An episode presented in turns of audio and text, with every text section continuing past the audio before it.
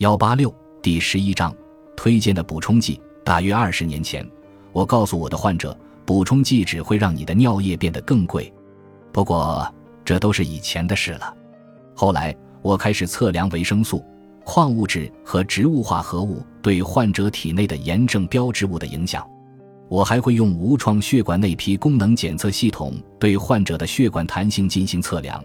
这种已被美国食品药品监督管理局批准的系统，能够测量手臂血管在被短暂限制血流量后，对逐渐增加的血流量产生积极反应的能力。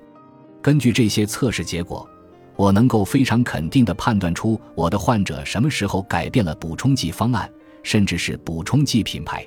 一，下面我来解释一下，为什么营养补充剂是植物悖论饮食计划的关键一环。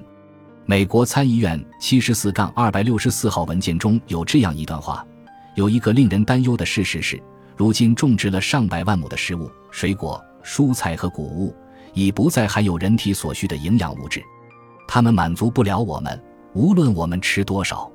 二，每当我向专业医疗人员转述这句话时，我通常会先让他们猜一下这份文件是什么时候发布的。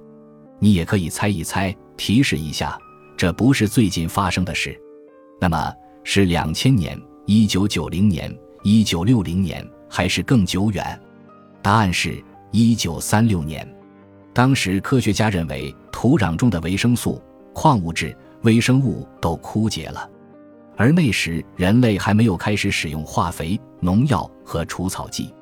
如今土壤中含有的物质一定会让我们大吃一惊。因为现在的情况比一九三六年还要糟糕。一份二零零三年发布的报告将一九四零至一九九一年蔬菜和水果的矿物质含量进行了比较，其研究结果充分说明了这一点。三，为什么这件事对你和你的健康都如此重要？我的饮食计划之所以叫植物悖论饮食计划，是因为植物既是我们的克星，也是我们的救星。人类的狩猎采集者祖先每年都会依据季节变换食用超过二百五十种植物，这些植物的根系深深扎入土壤，这些有机土包含丰富的真菌，创造出优质的风土条件，使植物的根、叶、花、果实中富含矿物质和植物营养素。我们祖先猎杀和吃掉的动物的肉和脂肪同样含有这些化学物质，因为这些动物也以这些植物为食。我们假设你吃的是有机食物，只选择应季食材，经常光顾农贸市场，还会食用野生海鲜、放牧鸡和鸡蛋、草饲牲畜的肉，以及由含二型贝塔酪蛋白的动物乳汁制成的奶酪。这些都是很好的饮食习惯，但这就够了吗？如果你认为这些足以让你获得祖先从二百五十种不同植物中摄取的所有营养物质，那我只能说你太天真了。我的患者中不乏有机食物的坚定追随者，但他们中很多人的实验室测试结果显示，